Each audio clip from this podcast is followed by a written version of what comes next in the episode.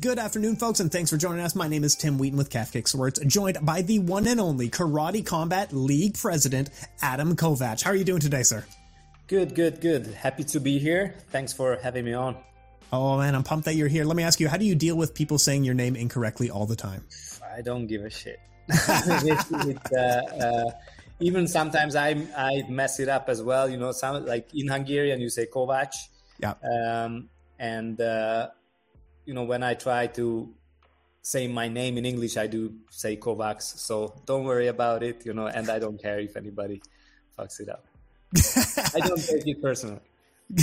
perfect, perfect, good stuff. So take me back to the very beginning. How did you get involved? How did you first uh, get exposed to karate? Well, who were the, some of the fighters that you looked up to just when you were a young man getting started out? Oh man, that was that was a while ago. So I started karate when I was nine. Uh, I'm 42 now, so it's been a while. Uh, but actually, that's a funny story. I my father had a colleague, a friend, who said that there, there's a karate club over here, and you should bring your son.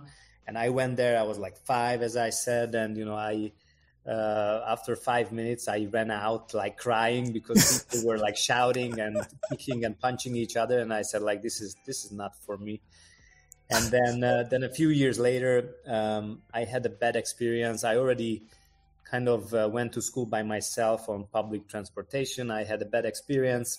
Mm-hmm. and also had some influence uh, with the bruce lee movies back then. And uh, and then i said all right i want to be able to to defend myself if uh, the situation comes. And then I asked my parents that I wanna I wanna go back. And funny enough, you know, we we, we went to a a club, uh, a gym, and they were playing ball. You know, they were like uh, playing some games, the kids. So I said like, okay, this is for me. Karate is for me because you can play with a ball. and then you know, after like ten minutes, uh, we started the training, and then you know, I I never never really stopped. Uh, I finished competing when I was 32, and I started in the national team when I was 16. So 16 years in a national team, I, I competed at all the European championships and all the world championships. Uh, I never I never missed one. Man, that is absolutely awesome. I can't believe you went back after running out and crying. Like you just, I, I think that's a great attitude to have learned though. Like something pushed you back and you went yeah. back and you conquered it. Yeah. And I mean, I mean, I, I think I was like scrolling through Instagram today and, mm. and uh, some like guru was saying that, that, you know, like we change so much that you know like something what's normal to us today might be completely abnormal the other day or something we feel weird about uh, this year then we're totally fine with it. And i think it was similar like this. It's it's uh and it's also i would say it matters where you go. You know like if you are surrounded with likewise people or people like similar to you or you know like they they invite you in and welcome you in, then you feel good, you feel appreciated, and I think that's what happened. You know, the first place maybe maybe was a McDojo or something along those mm-hmm. lines, and mm-hmm. you know I could feel it from. Uh, the beginning at the second place you know that was something where they hooked me and you know I, I got i got in love with karate for sure you know you asked me who i looked up to yeah um, there was uh, many many competitors I, I looked up to uh, specifically, and I had a chance to fight with him. It was Alexander Biamonti from from mm. France. He was a multiple time, I think, eleven time European champion, two times world champion, and then came the Agaev era. Agaev, who fights with us uh, these days. I was going to say, yeah. I also I also fought with him. Uh, I lost to him uh, back uh, back in the days. So, you know, I had some good days. I won the World Games. I won uh, three medals at the World Championships. Uh, but, you know, there were some guys who are just different level. Man, and there's so much great karate out there. I'm surprised that someone like you that transitioning over into K1 during that same kind of time because there were some very good Kyokushin karate fighters like a Francisco Filho, yeah. Semmy Schilt, yeah. uh, Andy Hug, like converted to directly into K1 kickboxing. Uh, why why did you not look at that kind of career as the next natural step for you? I think I was I was actually I was competing at the, the World Games in in Duisburg back in 2005 and this was the these were the days you know the the the big days for K1 you mm-hmm. know like Ignashov all these Dutch guys. Uh, I was like stuck at Eurosport back in Budapest where I, I grew up. Mm-hmm. And I, that that had a big big influence on me and still you know like with things we build with karate combat I think that influence uh, is still is still there and they asked me if I wanted to do K1 and I was I was thinking about it for sure uh, but at the same time that was a transition time for me of becoming good at what I did with uh, with amateur karate at the World Karate Federation. And. I think then K1 started to, you know, like uh, not be the same anymore. And uh, and then the UFC and MMA came, and then for me it was just uh, I didn't want to transition after the age of thirty. Maybe I was comfortable enough. I did transition in a way because I started doing BJJ when when I uh, was cooling down from karate yep. uh, 12 years ago but that was always not not to compete in MMA, not to compete even in BJJ. Although I had a few tournaments, but just to be a martial artist, you know, to, to experience something which is completely different than the striking game. Uh, I always loved grappling, so that that is something I actually just finished uh, BJJ an hour ago. Nice. Um, so that that's that is something I enjoy a lot. Man, that's absolutely awesome. Uh, yeah, yeah, yeah. I, I, I, yeah, that early K one era just for like there was like five amazing years where nothing was better than K1 yeah. on Earth. That was awesome. Eh?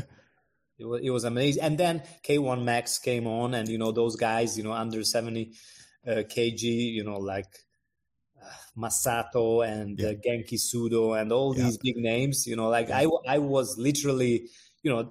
Those were the also the early days for the internet, right? So that yes. it, it wasn't like YouTube was big and you could watch everything online. So you, like you really had to do your research and I think it was it was uh, Norifumi Yamamoto who passed away yeah. a few years ago. Uh, may he rest in peace. Who had a big influence on me, you know, not only because of his fighting style, but also his his fashion, the love for fashion, and you know, like uh, I think he lived in the U.S. for for a couple of years, so like that had an influence on him, and yeah. he loved all those cars, and and he was a superstar. Although like he was a very small guy, but uh, but you know, back in the days in Japan, things were just just different. Man, I think one thing that came across really well with uh, Kid Yamamoto was, like you were saying, this was an era where you couldn't really stream anything. You could barely download yeah. it. You had to like know a guy on Sherdog and he yes. would send you a clip. But Kid Yamamoto's clips could come across so well because it's like a four second knockout where he ran across right. the ring. You know, yeah. you could see it instantly. You know what I mean? Yep, absolutely.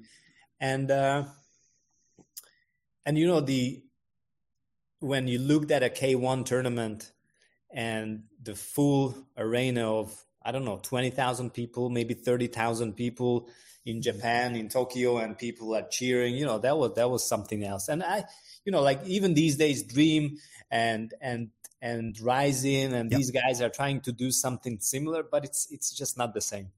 So, okay, man, you've hit on something that I talk about all the time is that Pride and K1 existed for a shorter amount of period than Rizin and Dream combined have.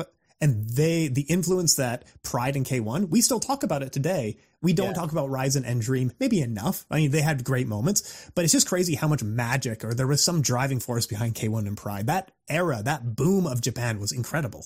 Yeah, but you know what? I think maybe I'm wrong, but but if you mm. look at uh, these organizations today, then they mostly um, have Japanese fighters. So it's more almost like a local show. And you know, sometimes they put in guys from here or there, from mm. you know Georgia or, or some other countries, but back in the days you would have a tournament where you would have one japanese so like it, was almost like these superstars coming in from the usa from from holland from france yes. jerome le, le Banner, yeah. and you know like uh, um, these big names who became superstars you know they couldn't walk on the streets and i think that was a big difference it, could really feel like a world championships now these days it feels like a japanese championship where you just have a few names uh, inserted into the tournament. Yeah, kickboxing is not bit... even tournament style anymore. By the way.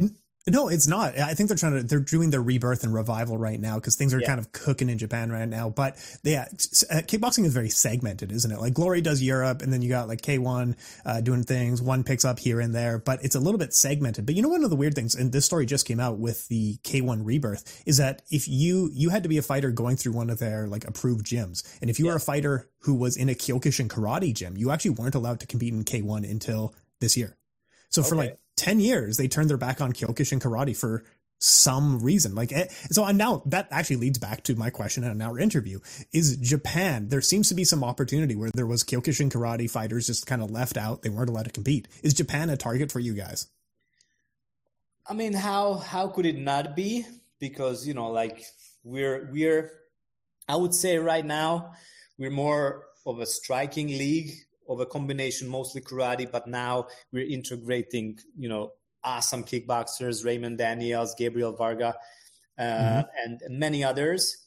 Um, at the same time, you know, the Japanese market are so, is so di- so difficult. Um, you know, like we tried back in the days in 2018 to do an event in in uh, I think it was Kyoto, where we wanted to do an event. We went there and, you know, like it seemed like we can do one, but then it became so difficult and so expensive. Mm-hmm. And, and, and also, you know, the way uh, the Japanese fighters are connected to their little tribes or, or, you know, yeah. like their masters, their senseis or, or, an organization they're not allowed to do anything without the permission and you know like i think uh, not i think but i know uh, we had Yo Miyahara who's a Kyokushin fighter, and he mm-hmm. debuted with us uh, back in in uh, July. That was the first Japanese fighter ever in the Karate Combat Pit, and not because we never wanted a Japanese fighter. Mm-hmm. It's because you know, like we had two or three guys signed, but whenever the time came, they couldn't show up because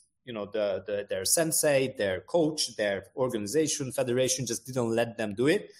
And you know, many times I've got people sent my way, like, okay, yeah. here's a guy, he's really great from Japan.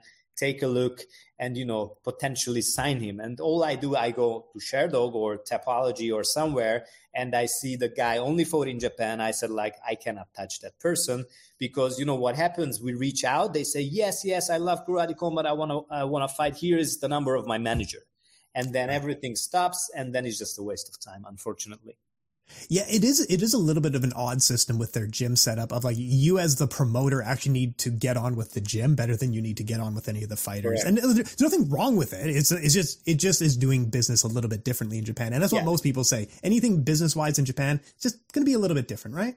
No, for sure. And and and yeah, nothing that it's it's just cultural difference. You know, like you go to Japan as a European, as an American, or from anywhere else in the world, even from Asia, right? Mm-hmm. You go to Japan from a different spot, it's just so different and that's why they're unique. That's why you know like we like them or you don't like them whatever. Uh, whenever i was in japan you know like i had an amazing time. I competed actually in the nippon budokan. My i, I got silver medal at the world championships there. Uh, but you know i was there for like two weeks and it's just impossible like almost so difficult to understand each other. The respect is there you know you always bow you like each other. But as you said you know when you want to do business when you want to do something or even get the word to their head it's just you never know if it arrives or it arrives but maybe in a completely different way. So it's it's it's interesting for sure it's yeah, absolutely. I agree with you. So take me back a little bit here. So your parents were uh, they founded a stationery company, and at that point, this had kind of uh, this almost this feels like a really a catalyst moment in your life where you picked up on oh, being an entrepreneur that is my future. Take me walk me through here, kind of the history and how it led to where you are now. Um, that's that's a big pain point for my my parents because as uh, they they were they did work in the corporate world back in the days, um, and then they uh, founded their their own company back in 1990. Mm-hmm. I think that's very you know like close to where when I started karate. I started at 89, mm-hmm. and uh, and then they always felt that uh, either my sister or myself should take over the business and you know I, I, I never wanted to do that because you know like once i got the virus in with no vaccine or whatever, and the, the virus was karate, then I knew that probably this is this is the the thing I want to do, and I also want to prove to them, to myself, that I cannot not all not only can do karate as a competitor, as an athlete, but I will also be able to make money and mm-hmm. also be able to make a difference. And you know, like this is this is what I want to do. This is you know I want to leave a mark, not just myself, but with the organization. And uh, at the same time, you know, they had their entrepreneur, entrepreneurial. It's a difficult word. Yes, um, mindset, which I always, you know, like I was observing, uh, not even from afar, but close by, although training and competing worldwide.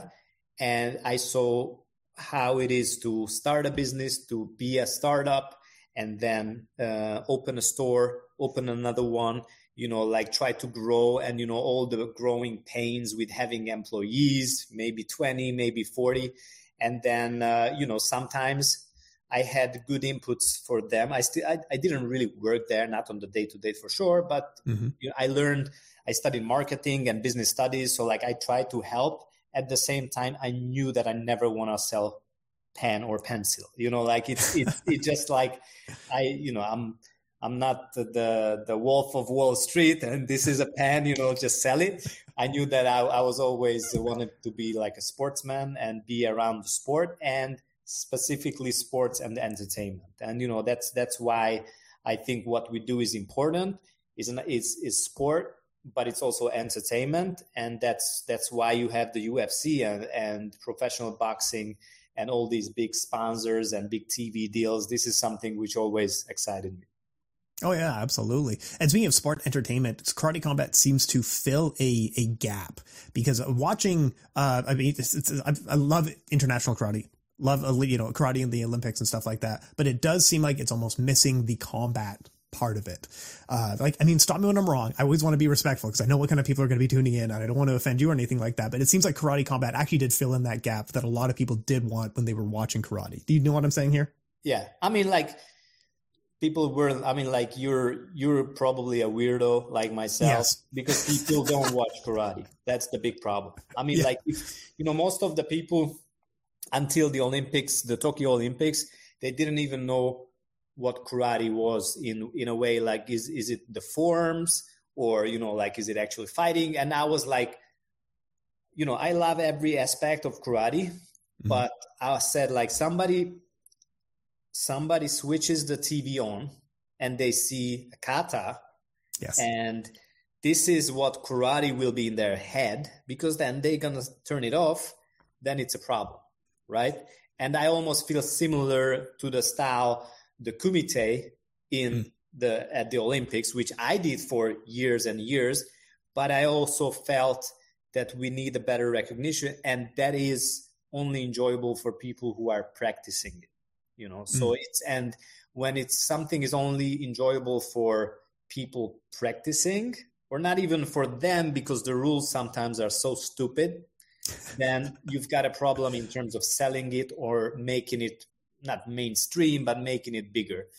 And you know like also for us if you talk to Bas or anybody else you know combat sports it's supposed to be full contact in a way because otherwise it's you you have this fake idea or does it work or it doesn't. You know i know many people who are could be the best best uh, karate players or karate fighters but they could never really fight actually you know so like how how can you be a karate champion when you cannot actually fight that's you know that's a hard sell and you know this is something we wanted to change as well if you're a karate combat champion I'm telling you, man, then you can fight whoever and whenever. Maybe you don't you don't win if you're fighting with a bigger guy who's also experienced, but mm-hmm. you're gonna have the balls to stand there and roll. But I, I love karate, love all the traditions, love your stuff that you're talking about. But you are saying something that a lot of the early people in Kyokushin karate were talking about because Mas-Oyama taught it, and then yeah. a lot of his first students, like Joe and I forget his name, all the guys who went into Dutch kickboxing essentially said what you just said of like, oh, okay. they're we're almost missing something in combat. So these guys kind of went back to the Netherlands, invented uh, Dutch style kickboxing, but right. it's kind of something that people have talked about for a while. Of like, there's almost something missing here, right? Yeah, and and and I mean, you have the same issue with Kyokushin because like Kyokushin people they claim that it is full contact, but how can you claim it when you cannot punch to the head you know like it's it's something which is so essential to fighting it's like the number one thing like you go to a wrestling tournament right yeah people start a brawl they will try to punch each other in the face although they've been practicing wrestling forever yeah. so so i mean that that is instinct you know that's what that's what happens and that's why i feel for sure kyokushin people are probably the toughest guys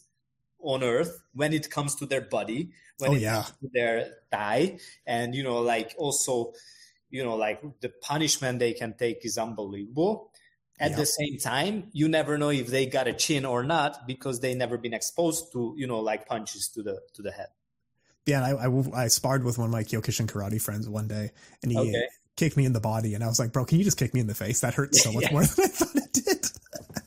yeah because then at least you know you can get unconscious and you don't feel the pain It hurts so much, man. Uh, but let's move forward here. Some of the influence of karate. I mean, karate certainly has a tenets and it has, certainly has philosophies. Do you think any of those influences the way that you work as a leader of a company or as an entrepreneur? for sure. I mean, uh, you know, like uh, I wouldn't say that I live by a, by a set of rules or or by the book, but you know, like when I've been doing karate since I was nine, competing until I was 32. Since then, I'm close to karate and doing BJJ. So like you have the respect, you have the values, you know that you have to work really, really hard, you know, to Mhm. get from one point to another. You know, first it took me 10 years to get the black belt in karate, not even 10, more than 10 years, because back in Hungary you had to be minimum 18 years old. You know, like to to get a black belt, you couldn't get it before. It's not like here in the U.S. You know, like you've got like a, uh fast uh, expedited you know one year program of getting a black belt so that was like 10 years and then you know another 20 years passed now i'm black belt in bjj it took me 10 years as well. Mhm. and you know that gives you something which i would say other sports can as well you know like the the hard work the sweat the blood the injuries and everything you know you go through life with all these things. So I, I i believe that i have these principles and i'm trying to you know pass that to my kids. But when it comes to the league and the organization this is how i try to live my life but i'm also surrounded with other people. There's there's a lot of things moving on. You know also we're in the entertainment business when you know like respect just doesn't sell. It's it's you know like uh, trash talk do sell. And so like we kind of need to balance the way where it's it doesn't become boring and you know nobody cares about it because then the league won't be able to survive. So you know that and and we've got i've got partners and you know like we've got owners who think differently not in a bad way. And then you know we try to balance each other. Maybe sometimes we do fight each other. Like i say no we cannot do this with the fighters. We do have to respect them. And then you know they convince me that at least let's talk to them to see you know if they're comfortable. And then i'm totally fine with that as well. Uh, but i think as a karate league as a, even as a striking league Mhm. if it was k1 you need to have these kind of principles or bricks there uh, just you know to be able to look in the mirror every day Well, and I agree with you on that. I mean, the reason that I think martial arts teaches so much with respect and honor is because it's a very thin line versus just people beating the hell out of each other. If you don't have that kind of base of respect and honor, that's what separates it from a sport versus just a bunch of dudes beating each other up. And there's nothing wrong with a be- bunch of dudes beating each other up. I'm okay with that too. But if you want to promote it as a sport, I think you need that respect, right? Yes, no, for sure. And again, but it's hard because, you know, like, for example, we would like to promote and market our fighters as much as possible. But, you know, like when, you know, like all of them are very respectful. Um, and when we see somebody come into the system who is not as much, you know, or like understands the game better, then, you know, we see on the numbers immediately, then people are more excited to see that fight than the other one. You know, like this is we cannot do anything with you know you, you, where you need the face and the heel. You know, like you need something for people to tune in, and you know they want to hate one of the guys and they want to love the other one. So, you know, when both of them are just super likable, that's again it's a hard sell. They can still really fight well, but then we have to elevate the level of fighting into like obser- like levels where people are saying like okay i don't care if they're respectful or not but these are the best fighters in the world Oh yeah, absolutely. And it seems like early on you guys were struggling a little bit with it was almost an uphill battle to get the combat sports media to really start looking at this. But something changed over the last year, year and a half now where karate combat is kind of a, an MMA media darling. What did you guys change? What did you guys do to to make the media be on your side? I mean, I, I still feel that that uh, we've got a lot to work on. Um, but look, I mean, there were a few fights which put us on the map for sure. You know, Agaev and Raymond Daniels, for example, and Raymond Daniels did fight in Bellator, did fight in MMA. Um, we've got GSP, Wonder Boy, Lyoto Machida, all these legends. You know, mm-hmm. as part of our league, you know, they they are true believers. You know, they are league ambassadors and senseis and Bas. You know, so like when when these guys are you know in love with the product. And you know when you have alex pereira show up not once but twice on our event and like the first time we invited him uh, we didn't pay him. We said like listen um, you want to come like we were in orlando right at universal studio. We mm-hmm. said like come with your kids. You're gonna have a great time and you're gonna see the pit and the fights. And he said like okay let's do it. And next time we were there in miami yeah. like a week before his fight. And then, you know, like I talked to his manager because we had some other business going on. And I said, like, uh, he said, like, Adam, uh, Pereira wants to come. Everybody want to come. So, like, I mean, it, that, that shows you that uh, we've got something going on and, you know, like people love it. It's just a different experience, especially when you're there live. Um, and I think it it comes through. And it's it's a hard it's hard work because some people still like oh, okay it's karate it's if it's not mma mm. i don't care. Mm. uh, but you know whenever we had press and media around our fights they you know like they they just loved it. So i think that that's about it. But honestly i would feel maybe a little bit better if some of them would shit on us you know like then then it would actually start a conversation and you know again it's the same thing with the respect you know like it's it's you see Dana White shitting on the media. I won't yeah. start shitting on the media, but it also helps both of them because clicks go through because this is what people want to read about. You know, like this is what they care about. Okay, this is what this he said, that said. So I think we still got a lot of work to do. Mm-hmm. Um, but you know it's a it's a process. It's a step by step process. All right help me out. I'll write it right here in front of you. Let me log into my wordpress. Uh, okay. what do you want me to trash you guys about i'll do it with you right now. Whatever you want man. I don't know. It's uh hey i just spoke to the league president and he's an asshole All right, that is good stuff. And I, I wanted to ask, I know that you guys internally have had these kind of conversations, but there is a little bit of prestige. There's almost a feather in the cap by being on traditional TV, even if it doesn't bring actual real benefits, but it certainly brings you know, a feather in the cap kind of thing. But you guys do all of your production through karate.com, which is just, it's so accessible to everyone. And I feel like in this age, that is the right way to go. But what if those conversations sounded like that you guys are sticking with digital media uh, and really a TV deal in traditional media, maybe not on the table for now? No, I mean, I mean, we do have uh, global distribution in over 100 countries, but we, that's the difficult conversations we have with uh, with TVs and distribution partners that we never want to give them the right for our digital rights, and we always tell them that the only way they're gonna get our IP or or our product if we are able to stream it at the same time. And then you know it then it's not so interesting for them. Although you know like they you know some of them still take it you know some of them are not doing it live but doing it a little bit later. But we've we've got really good partners. We've got eurosport in in europe which is like 40 plus countries. And then we've got uh, combate global yeah. in in brazil which is huge. Cbs sports we have in the us it's not live but it's it's live to not, not live to tape but it's uh, tape delayed.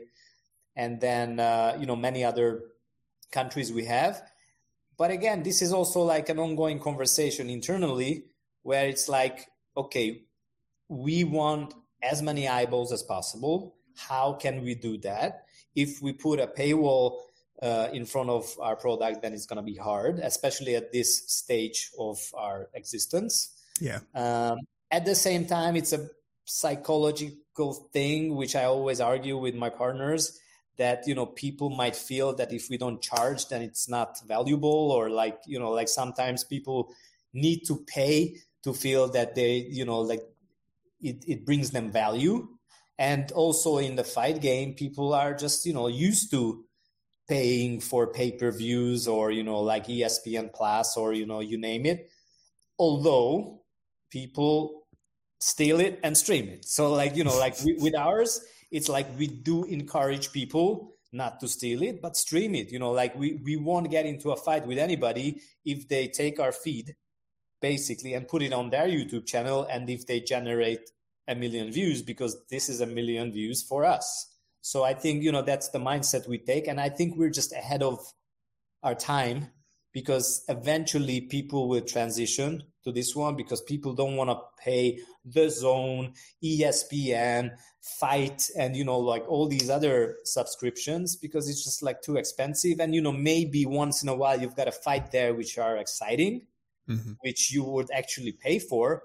But then, you know, like the whole model is like, okay, pay every month, and then you know, maybe once in a while you get you get a fight. So, you know, right now we're we're happy with being able to stream it live and free. When it comes to all our live shows we don't only stream it on karate.com but on our youtube on twitter on instagram everywhere. We're going to do the same with the the kumite which mm-hmm. airs this uh, thursday. Mm-hmm. and uh, you know time will tell. We, we do things a little bit differently. You know like uh, we have a big crypto project going on around the whole league. You know, like we've got the karate tokens.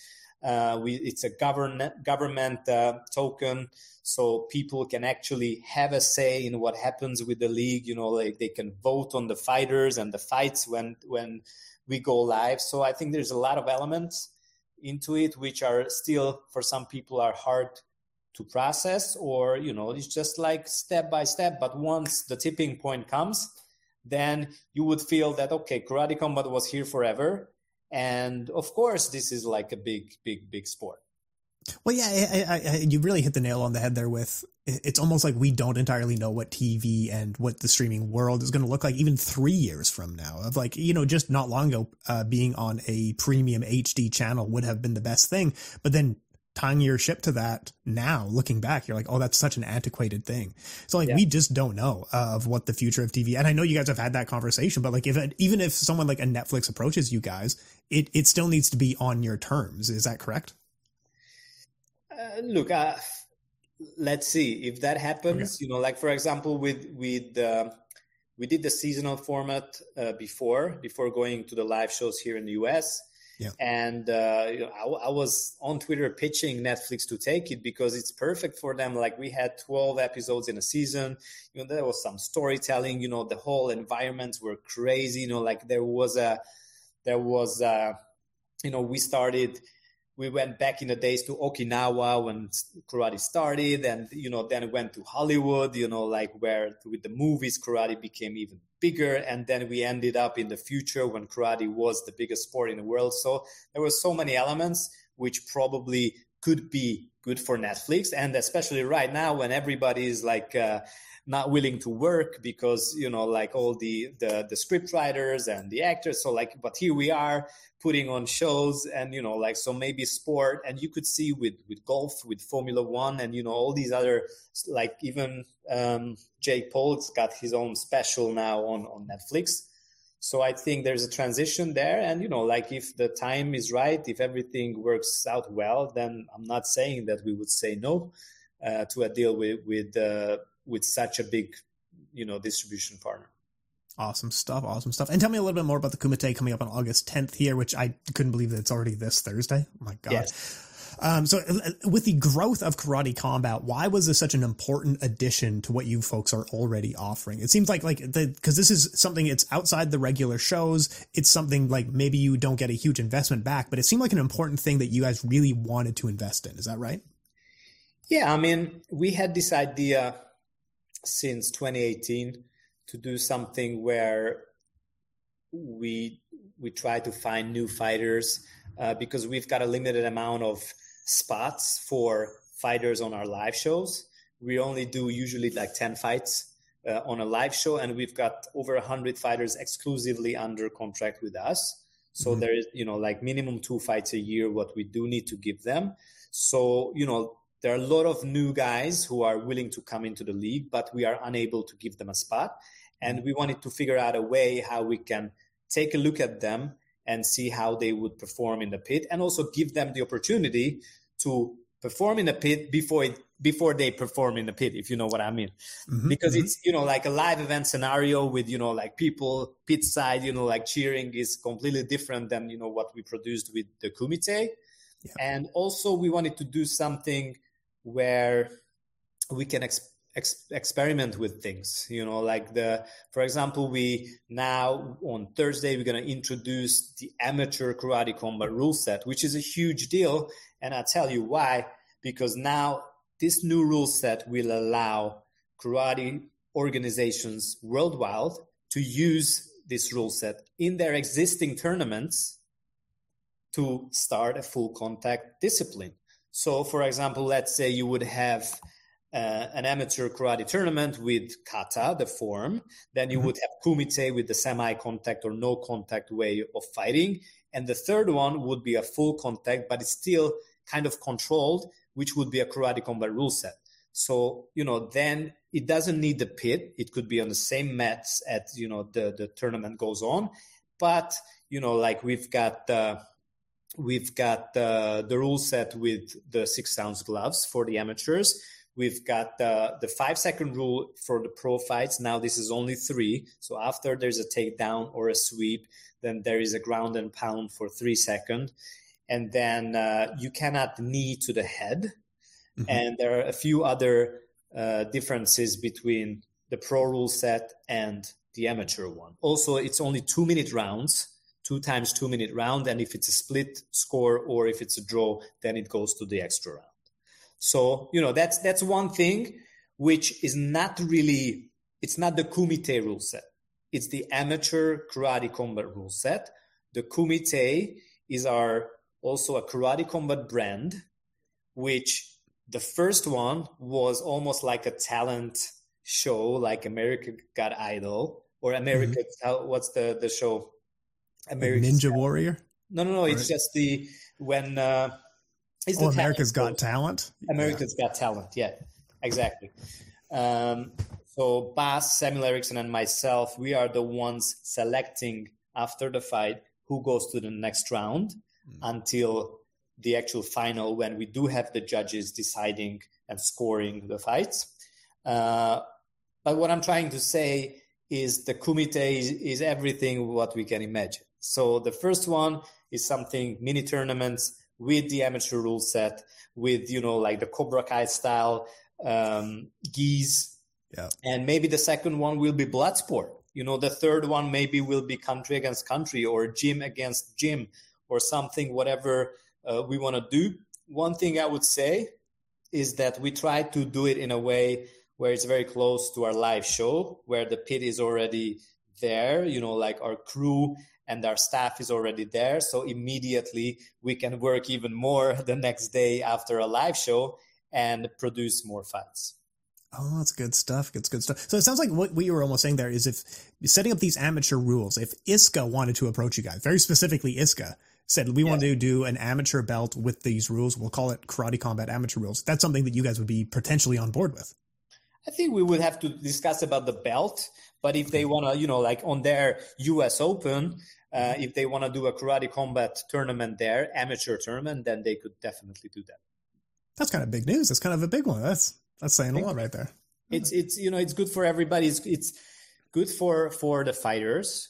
It could be potentially good for people organizing events because maybe they're gonna you know have another hundred people register to the tournament because of that and mm-hmm. it's really good for us because like we can scout talent you know like we could see how these guys do within our rule set and you know next time maybe they're already pro fighters in in karate combat Man, that's absolutely awesome. Okay, looking at social media numbers, there seems to be a lot of organizations that tout their numbers. Everyone from Power Slap, One Championship, and Karate Combat have all said that they are the number one viewed thing on social media. What is the truth here? What is going on? Everyone's number one on social media. What is the truth? Yeah, I mean, I'm, I'm also, it's like everybody's the fastest growing sport, fastest yeah. growing combat sport. Um, so, like, it's, you cannot say you're the, I mean, like, look at our numbers. We have, uh, 1.4 million on Instagram. We've got uh, man, like you. We were behind on YouTube, um, and then you know we just grew. We almost doubled in like three months or so. Like we had 300k, and now we've got over uh, half a million. And uh, Facebook everywhere. It's like after one show, we've got mm-hmm. over 4.5 million views altogether you know and of course you know that doesn't mean that everybody watches the fight from the first second until the last second but for mm-hmm. sure these people met karate combat during that time you know they maybe they saw a highlight on instagram maybe they saw something on tiktok but you know like we always said we're a digital first company and you know like this also shows that you know our numbers are super high and also I, I don't think you can meet anybody uh, who has any interest in watching combat sports who scrolling through Instagram and they never met karate combat. So right. you know, like the, the the question is, how do we transition the people who are only seeing highlights from us and they love our highlights?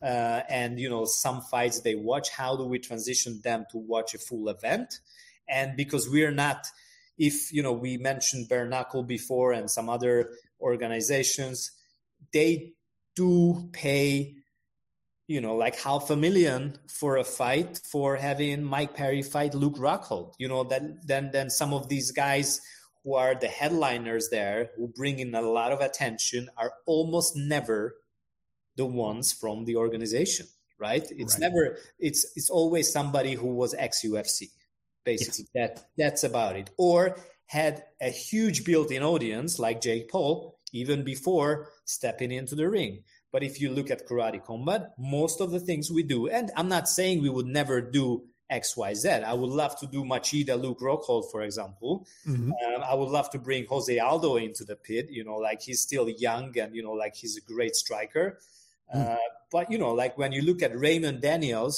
fighting rafael aghayev Rafael Aghayev, who never fought full contact before karate combat.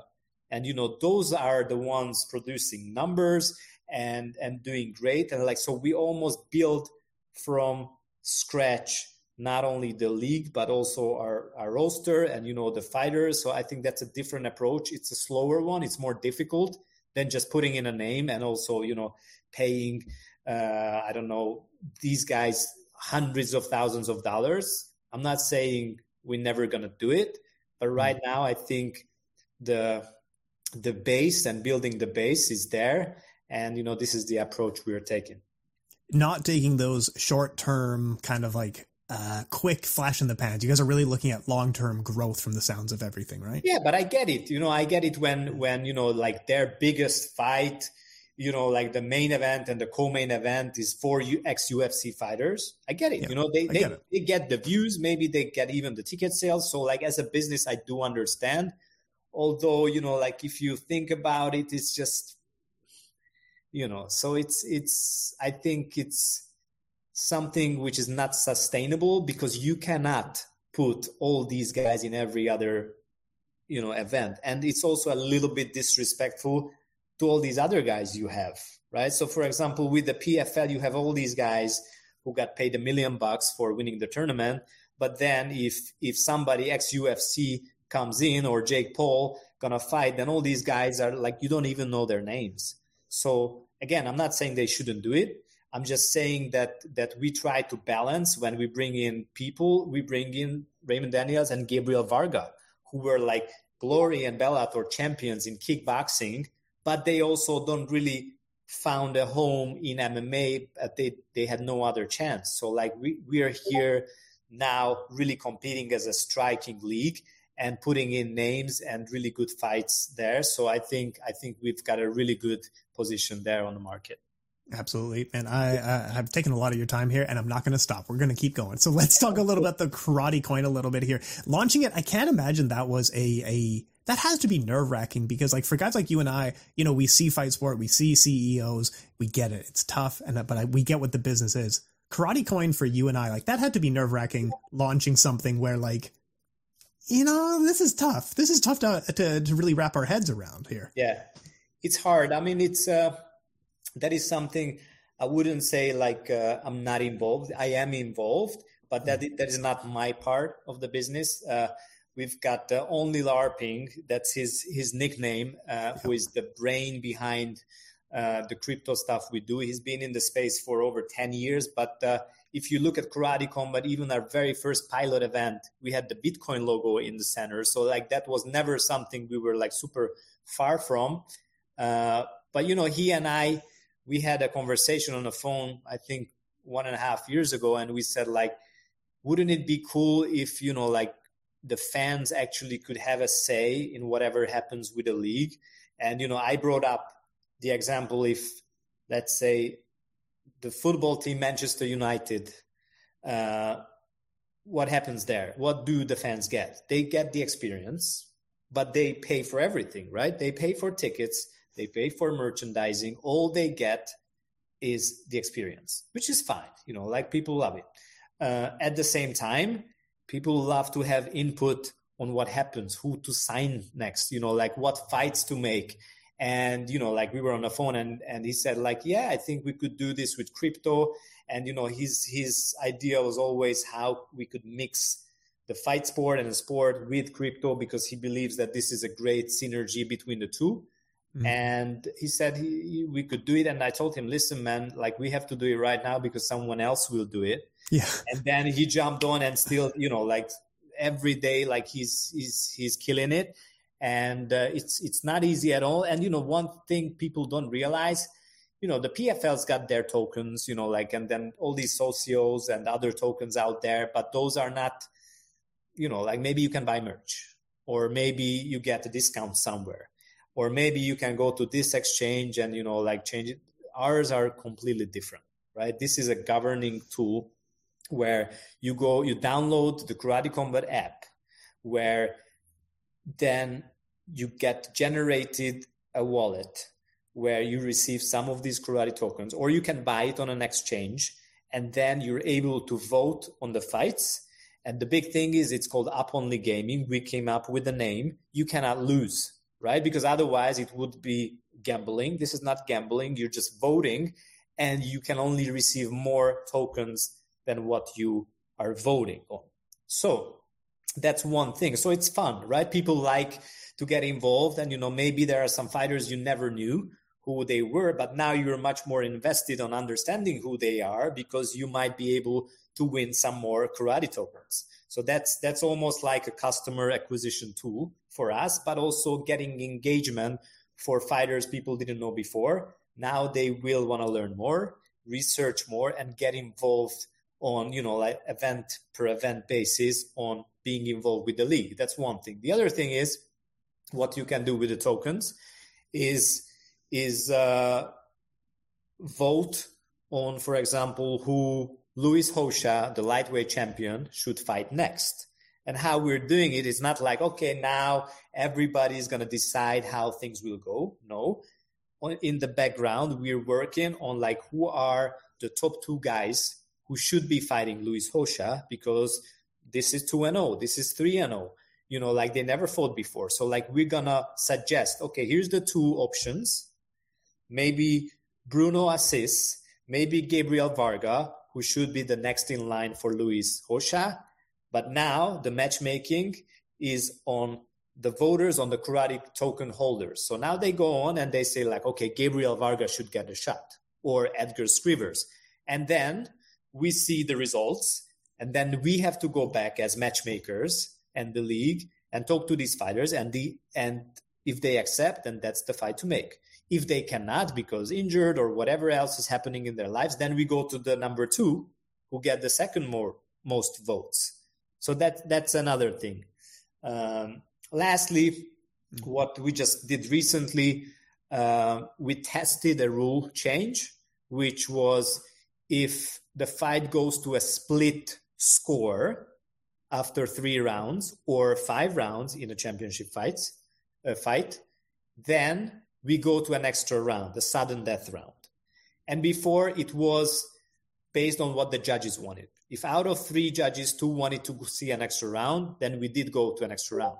But now we put this in to the rule set and the fans voted so that whenever it's a split score, not a split decision, it's a, mm-hmm. at the end of the fight, it's a split score, then immediately and automatically we go to an extra round. And this was something the community, the karate token holders decided to go. And then we, we did, uh, ha- we did have a vote. I think, you know, 93% voted yes yeah. to, to this. And then, you know, now we have it in rule set man, it's so cool. I love a, a, a, sudden death round kind of thing. Like that's that's the best cool. thing. Yeah, I love that. Uh, let me also ask you: uh, You are, uh, yeah, I might be wrong here. You're a watch collector.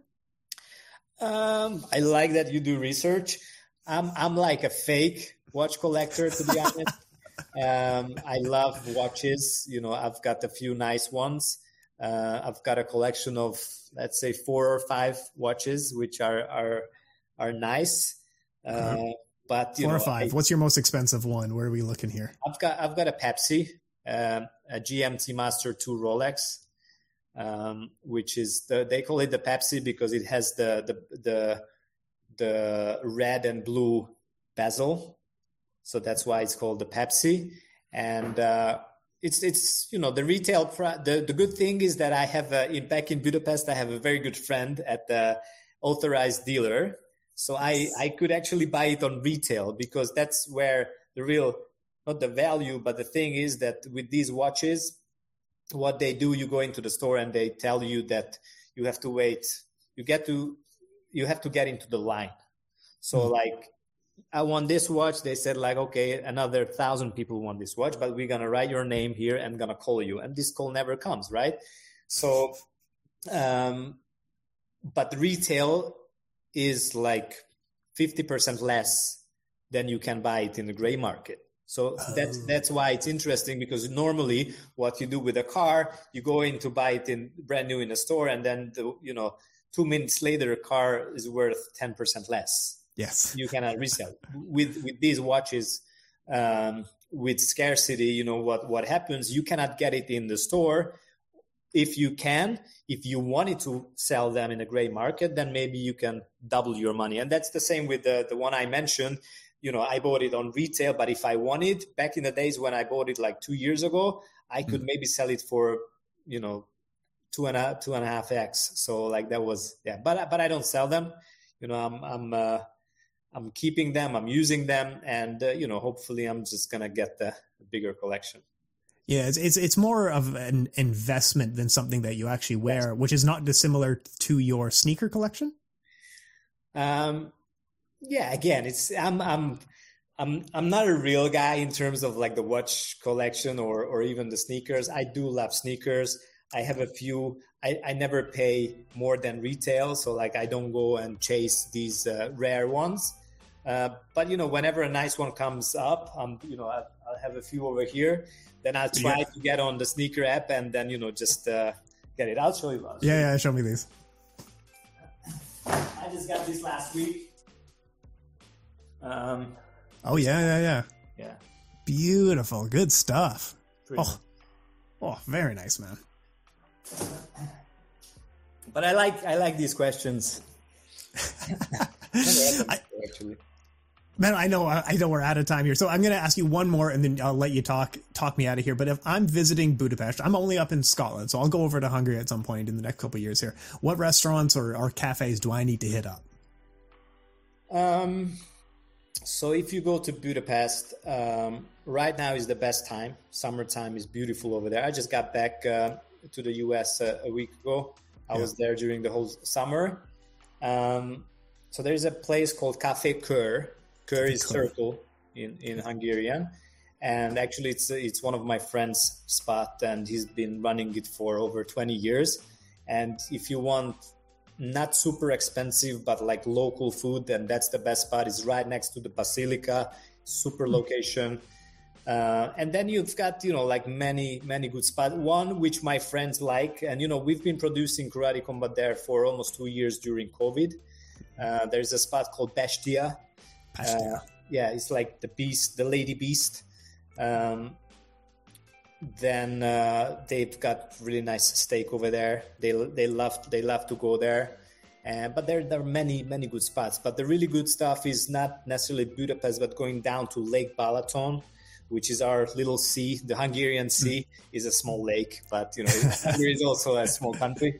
So we're very proud of the lake, and uh, there's a lot of nice wineries there. So you know, like whoever loves wine, uh, they they must go there because they're gonna be in in a good time. Man, next time I'm around, you're, you're gonna treat me to some of this stuff. Yes, I will. All right, one minute left. Talk us on out of here, sir. Shout out who you need to shout out. Thank who you need to thank. Uh, talk us. I, I, think you guys got a show August 10th coming up this Thursday and in September, but it's not quite officially announced. So please go ahead, sir.